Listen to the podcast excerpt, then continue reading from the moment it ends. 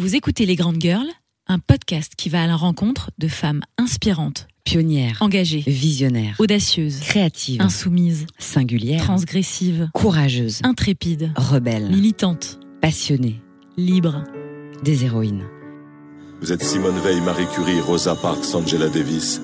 Vous êtes nos mères, vous êtes nos sœurs, vous êtes caissières, vous êtes docteurs. Vous êtes nos filles et puis nos femmes. Je suis Caroline Lévy, Je suis Katia Martin, Les Grandes Girls saison 9, c'est parti. Vous écoutez un podcast Top Music. un nouveau podcast et une nouvelle saison pour Les Grandes Girls, c'est la neuvième, on l'entame, on est ravis de l'entamer. Et évidemment...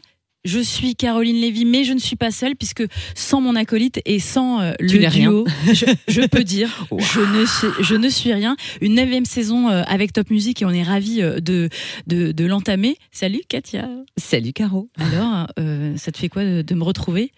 Ah ben déjà, je suis ravie, je suis ravie, je suis ravie de, te retrouver. Je suis ravie du sujet que nous allons aborder euh, dans ce premier podcast. On s'est collé à l'actualité du mois d'octobre. Octobre, c'est Octobre Rose.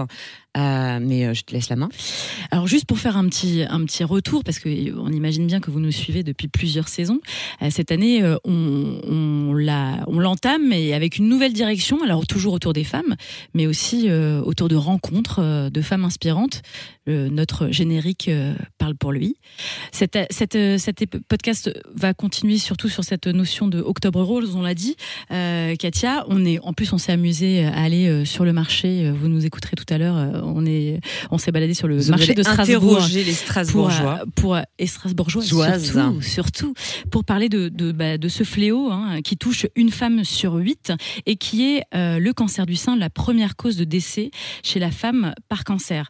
Alors son incidence malheureusement euh, augmente avec le temps et les années, alors que la mortalité baisse, ce qui est euh, évidemment malheureux. Et deux femmes sur trois estiment que les changements physiques euh, liés euh, à ce cancer eh bien, euh, ont un impact sur leur vie de femme. Et c'est ce qui va nous intéresser pendant tout le podcast, puisque nous allons aller à la rencontre et nous avons invité une femme inspirante qui va nous parler du cancer du sein, qui est touchée par la maladie et, et qui va nous parler féminité, puisqu'on sait c'est très compliqué aujourd'hui de, de concilier la vie de femme euh, et quand on est touché par la maladie. Je te vois, Katia, tu me regardes avec un. Non, non, non, non, je suis, je bois tes paroles. Euh, alors, il y a beaucoup de, il y beaucoup de sujets hein, qui sont euh, passionnants euh, autour de la notion de féminité et de et de maladie, puisque c'est un, cancer qui, on le sait, a de, lourds impacts et lourdes conséquences et lourds effets secondaires sur sur alors le cancer de manière générale, hein, mais euh, le, le cancer du sein euh, en particulier, euh, puisque euh, le- finalement le corps est vulnérable et, euh, et infiltré par la euh, maladie, et devant supporter finalement la brutalité des traitements et ses nombreux effets secondaires, je le dis. Alors, ce qu'on sait, c'est que les effets secondaires, bien sûr, vous le savez, c'est en première, en première, c'est le tout ce qui est euh, Perte la perte des cheveux et l'alopécie, ce qui est le plus dur, en tout cas en priorité pour la femme, puisque la première chose que euh, qui vient quand on euh, quand on annonce euh, la maladie, c'est euh, la perte de cheveux et tout ce qui va avec. Alors la perte de cheveux n'est pas obligatoire, mais c'est vrai que la femme, dès qu'elle apprend le diagnostic de la maladie, va, forcément avoir cette pensée-là et avoir des répercussions. Et en, perdant finalement un sein ou en, subissant une ablation du sein, la femme ne peut parfois ne pas se reconnaître et ne pas se supporter et ça va avoir des répercussions fortes sur sa vie au quotidien. Euh, et l'atteinte de son image provoque euh, parfois euh, une atteinte de, de, de soi et de, de, de son identité et, et sur sa dignité. Euh, je, je, enfin, c'est compliqué d'en parler comme ça. Hein, euh, Mais justement, donc pour en parler, et, et, et merci d'avoir posé le sujet, euh, Caroline. Pour en parler, nous recevons Sandra Audenet. Bonjour Sandra. Bonjour. Sandra, on t'a invité pour plusieurs raisons. Euh, la première, c'est que, comme on l'a dit en introduction, euh, on va à la rencontre de femmes inspirantes. Et, euh, moi, j'ai vu sur les réseaux sociaux, et on va en parler, des choses qui m'ont vraiment impactée et je t'ai trouvée très inspirante. Mais aujourd'hui, on est là pour parler de ton parcours de femme qui, est, qui a été perturbé à l'aube de tes 40 ans euh, par euh, cette terrible nouvelle d'apprendre que tu as euh, trois tumeurs au sein et donc tout un parcours qui a démarré. Merci déjà de venir témoigner. C'est avec plaisir. Et alors non seulement on va parler de ton parcours de femme, mais il y a deux choses extrêmement intéressantes, c'est que euh, il y a cette maladie, il y a la manière dont tu as traversé cette maladie avec beaucoup d'optimisme euh, et beaucoup de transparence, mais surtout ce qui nous intéresse et euh, en préambule, on va écouter euh, les quelques mots qu'on a eu euh, des Strasbourgeoises. On s'est vraiment questionné sur comment euh, rester féminine tout en traversant cette épreuve et ses effets secondaires. Et puis évidemment, en la première question qu'on se pose, puisque tu vois, tu, l'as appris dans le cadre d'une mammographie, c'est de se faire dépister. Je crois que c'est un message fort que tu fais passer régulièrement, euh, que ce soit les réseaux autour de toi. Allez vous faire dépister. Totalement. La première chose, mais on, ce qui nous a intéressé aussi, c'est d'aller rencontrer ces femmes et savoir si elles-mêmes pratiquaient l'autopalpation. Euh, c'est vraiment le, ce qui nous, euh, ce qui nous euh, intéressait parce qu'il y a le dépistage, aller faire des mammographies, euh, bien sûr, mais il y a aussi une première étape, c'est euh, devant son miroir, euh, on peut pratiquer l'autopalpation et détecter en se touchant bah, la poitrine s'il y a une anomalie, on va dire, que ce soit au niveau d'une une grosseur à euh, qui apparaît ou alors peut-être la perte du liquide au niveau du téton. Il y a plein de, il y a plein de, de, rougeurs. de rougeurs, voilà, ou en tout cas d'une anomalie. On est allé à la rencontre des Strasbourgeoises pour savoir. Et elles nous si... ont raconté. Souvent parce que sa maman a eu le cancer euh, du sein. Je suis sensibilisée, on va dire. Deux ans. Deux ans? Non mais je, je, me, je suis suivie, hein, donc euh, je vais régulièrement consulter mon gynéco, donc euh, moi je, je le fais pas moi-même, non Au dia 15 jours, je pense. Vous-même, vous pratiquez régulièrement Oui. Alors moi j'ai toujours mes seins sont tellement petits que je devrais tout de suite voir une tumeur, sentir, euh, voilà. Mais bon, non, je me m'autopale pas vraiment, euh, voilà. Donc comme, comme on peut entendre, en fait, on entend que les, les femmes, de manière générale, soit elles ont eu quelqu'un dans leur famille, donc elles sont sensibilisées à ça, soit elles le font. Est-ce que c'est quelque chose que tu as pu observer autour de toi? Pas du tout, pas du tout, même pour moi-même. J'étais pas du tout euh, au courant de la palpation. Euh, c'est quelque chose que j'ai découvert euh, une fois que j'étais plongée dans la maladie. Et c'est la raison pour laquelle, sur les réseaux sociaux, j'insiste énormément aux femmes de se faire l'autopalpation ou le dépistage. C'est vraiment très important. Alors il y a tout un tas de, effectivement, on retrouve hein, sur les réseaux sociaux, on l'a dit, c'est un excellent vecteur de communication quand même. Hein. Euh, on ne compte plus aujourd'hui le nombre d'initiatives sur les réseaux euh, euh, qui euh, émergent, que ce soit des associations de femmes, que ce soit des influenceuses, des instagrammeuses qui sensibilisent aussi. Il y a tout un tas d'expositions photos. On a même retrouvé euh, un peu partout, même en Alsace, des initiatives comme l'association Visage de Femmes qui va à la rencontre de, de femmes alsaciennes et qui pose avec des fruits pour sensibiliser. Ou alors euh, on pose pour le rose hein, euh, il y a quelques semaines à l'hôtel du Corbeau où ces femmes euh, se font prendre en photo dans des chambres d'hôtel pour sensibiliser aussi. On parlera photo euh, après.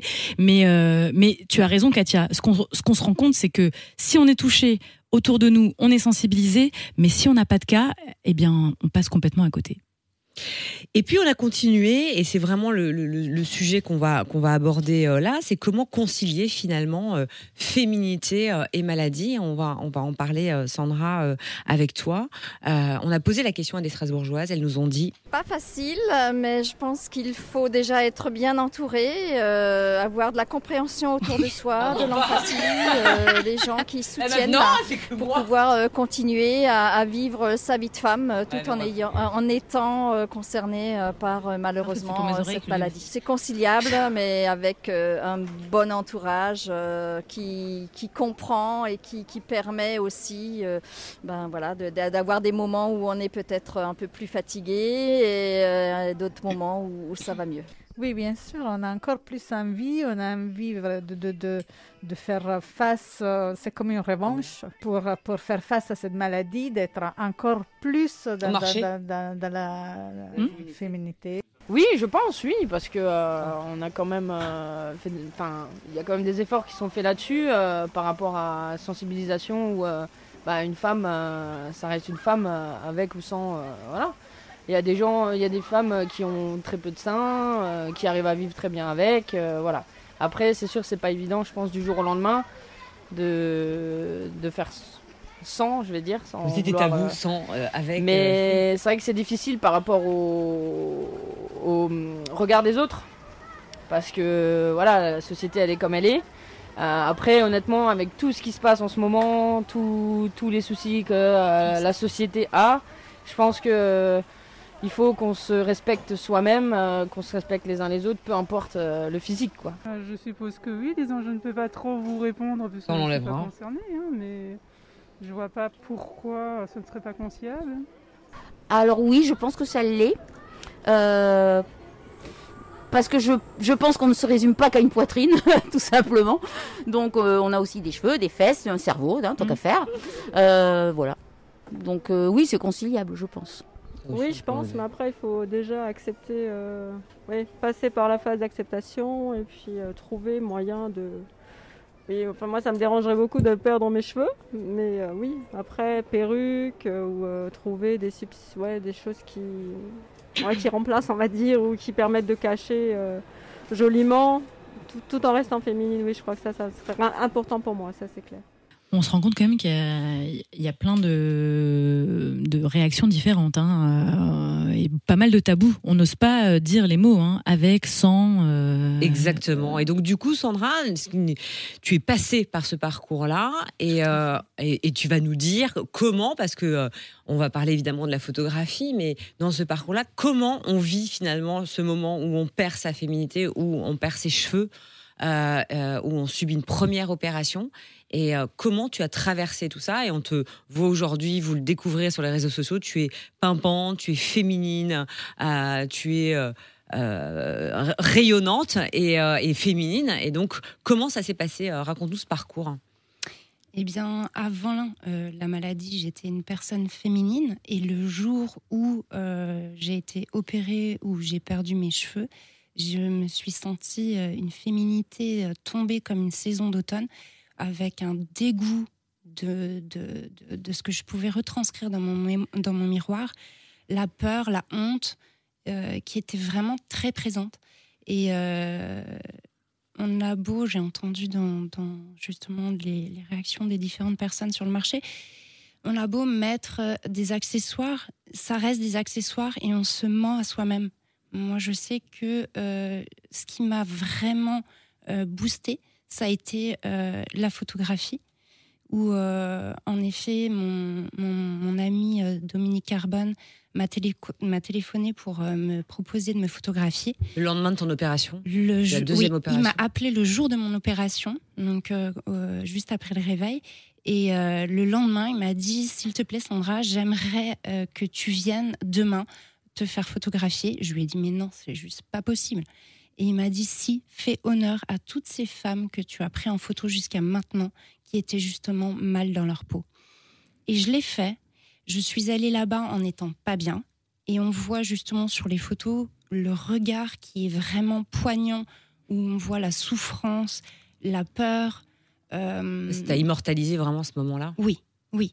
Comme je n'ai pas vu les photos au moment de la séance, ça a été les vrais regards, les vrais, la vraie souffrance qui a été exprimée. Par contre, après, quand j'ai vu à la fin de la séance l'ensemble des photos, là, c'était un changement total. Mais réellement une révélation, une joie qui s'était installée sur mon visage, une envie de redevenir femme, une envie de me remaquiller, une envie de me mettre justement ces accessoires. Par contre, une envie aussi d'accepter mon, crâne nu, de pas fuir justement euh, par le biais d'accessoires sur le crâne où je me disais je me mens à moi-même. Et euh, il n'y a pas que la photo, c'est ce que justement qui, qui, m'a permis justement de rebondir sur, euh, sur la joie d'être. C'est également ma petite chienne divine qui vient de la SPA, qui m'a été offerte au début justement du parcours.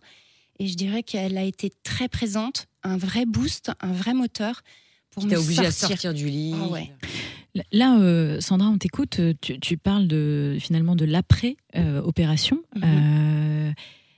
Ta première opération. Mhm. Euh, mais comment ça s'est passé au moment euh, que le diagnostic est posé euh, dans cette phase où on, apprend qu'on est atteint de la maladie et qu'on a qu'on est touché par le cancer du sein Est-ce que la première chose à laquelle tu pensais c'était c'était cette perte de féminité possible? Non, non, je dirais que ce sentiment est propre à chacune parce qu'on le vit toutes d'une façon différente par rapport à nos passés ou quoi que ce soit. Et euh, comme euh, la maman de, mon conjoint venait juste euh, d'être malade, diagnostiquée d'un cancer, justement, Donc, du coup, été plongée déjà dans cet élément-là. Donc, quand je l'ai appris, je n'ai pas pensé tout de suite à la féminité ça a été euh, surtout que le, premier diagnostic n'était pas euh, aussi alarmant, que, aussi alarmant que, que, par la suite. Euh, ça a été tout un parcours, tout un processus où on m'a annoncé au fur et à mesure des choses négatives et de plus en plus négatives. Et je dirais que c'est à la deuxième opération où là on m'a annoncé le diagnostic le plus important, où justement j'ai su comme quoi j'allais perdre mes cheveux. Et là, ça a été dur. Je pensais que c'était la cicatrice du sein qui allait être le plus dur, mais en fin de compte, on a beau dire ça repousse, mais oui, oui, ça repousse. Mais alors faites-le, rasez-vous les cheveux si jamais justement juste un simple ça repousse, ça suffit. Non, ça suffit pas. Ça suffit pas. C'est une, expérience très éprouvante et, euh, et qui, qui euh, vous transforme physiquement et moralement. Alors, on rappelle, hein, ce n'est pas que la paire des cheveux. L'alopécie concerne bah, tous les poils. Ah Donc, c'est aussi les, cils et les sourcils. Donc, euh, bien sûr, euh, on l'a dit, il y a des accessoires. Et quand vous tapez, hein, faites, euh, faites l'essai chez vous dans, votre ordinateur. Vous tapez cancer du sein, féminité. Et ben, vous avez tout un tas de tutos et d'astuces ou de conseils pour retrouver la féminité et trouver ces accessoires qui viennent justement pallier à cette perte de féminité. Donc, c'est des foulards, évidemment, c'est la perruque mais avec tout ce que ça entraîne comme effet secondaire. C'est-à-dire que là, on pense euh, à la paire de cheveux, mais il y a tout un tas d'autres effets secondaires, euh, comme, euh, je sais pas, la, sensation euh, quand on, de, chaleur au bout des doigts ou, de, ou l'irritation de la peau. Il y a tout un tas d'autres d'autres conséquences. Et porter une perruque quand on est peau nue et en plus qu'on a la, peau irritée, eh bien, c'est un calvaire. En fait, donc au-delà des subterfuges ou des, des, des des, idées pour retrouver une féminité, eh bien, c'est clairement pas aussi simple que ça. Il y a vraiment nombreux effets secondaires. Moi, la paire de cheveux était en été, pleine chaleur. Donc, en effet, mettre un foulard, ça a été euh, difficile. Et comme, comme tu le dis si bien, tu as des démangeaisons, le, crâne est très sensible, mais il n'y a pas que le crâne, toute la peau du corps est très, très sensible. Et, euh, donc, du coup, euh, mettre une perruque où c'est vraiment très irritant, euh, surtout qu'au départ, j'ai été très mal conseillée. Je n'ai pas su qu'il existait justement des bonnets en bambou très légers qui euh, permettaient d'éviter ce frottement sur le crâne qui était désagréable. Et je pense aussi que c'est pour ça que je me suis dit, j'arrête la perruque, ça sert à rien. Et puis de toute façon, je me mens. Mais euh, en effet, il y a beaucoup d'accessoires qui sont là pour pouvoir quand même être féminine, rien que les boucles d'oreilles, Souvent, on met des boucles d'oreilles longues pour compenser le cheveu et, pouvoir on met, on met des couleurs vives aussi euh, pour, euh, pour reprendre, enfin pour avoir euh, meilleure mine. c'est les conseils qu'on donne. Hein. C'est ça. Et comme on le disait, comme on l'a entendu dans les témoignages, c'est une période où on a envie plus que jamais d'être féminine. Alors, juste par rapport à, ce que tu disais, il y a eu le don d'un animal qui t'a permis de d'avoir l'énergie de te lever et d'avoir une présence.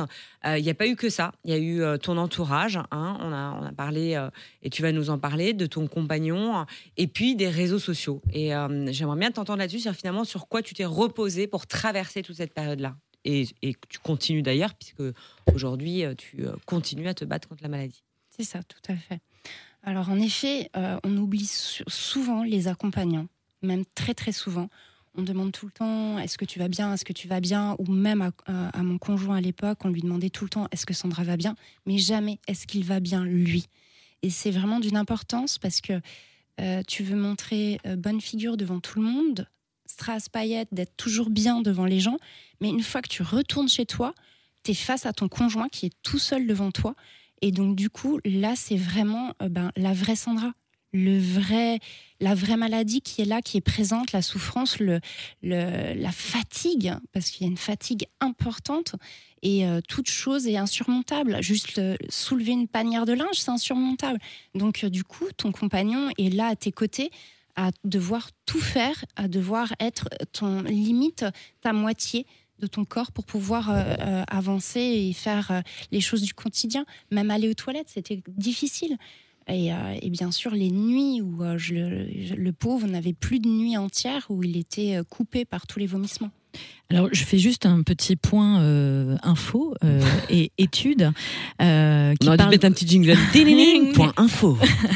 et au niveau de, de, des études euh, autour de la sexualité du couple, 50% des femmes évoquent la difficulté dans leur sexualité et le fait que les modifications corporelles, qu'elles soient temporaires ou permanentes, liées au cancer du sein évidemment, provoquent un changement dans la vie de couple et évidemment dans la sexualité.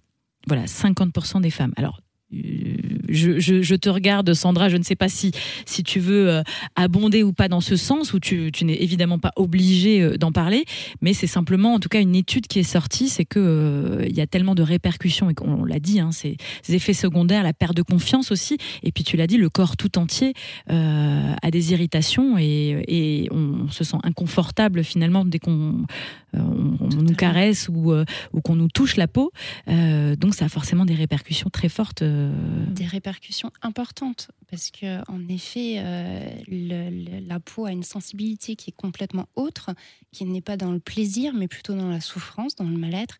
Et donc, du coup, euh, on n'a vraiment, vraiment pas du tout envie d'avoir des rapports sexuels. Il faut savoir qu'il euh, y a des irritations également. dans les muqueuses. Dans les muqueuses. Et c'est compliqué. Et sincèrement, euh, vous voyez en train d'essayer d'avoir un rapport avec euh, votre conjoint, le sein balafré ou sans sein, euh, pas de cheveux ou une perruque, limite même une perruque, et que dans la gestuelle, elle tombe ou quoi que ce soit, c'est difficile. Alors bien sûr, on a eu les touches d'humour, vas-y, tire-moi les cheveux pour avoir juste ce petit coin d'humour justement à l'esprit.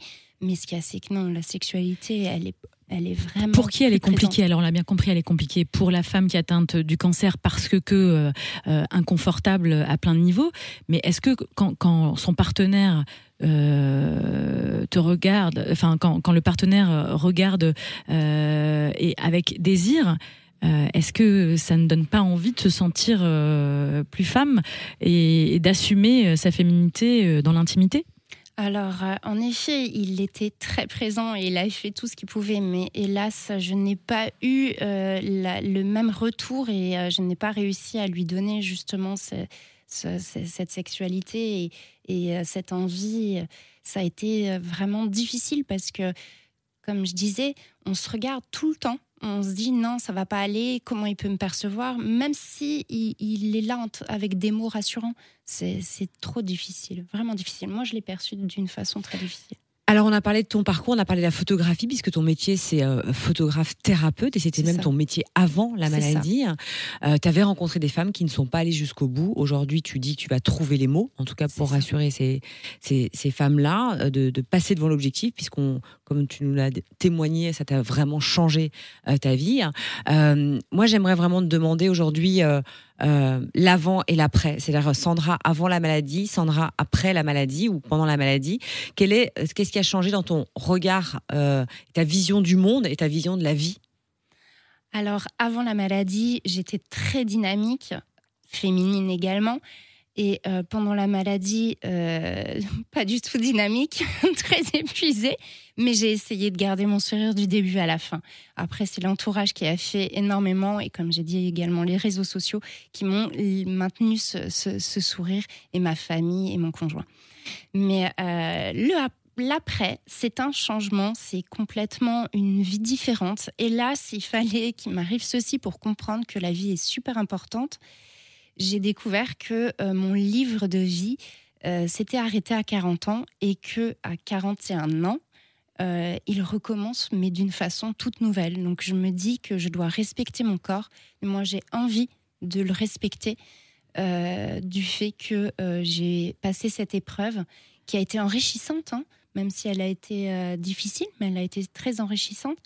Euh, et, maintenant, ça me donne envie de croquer la vie à pleines dents et de réaliser tous les rêves tout en respectant mon entourage.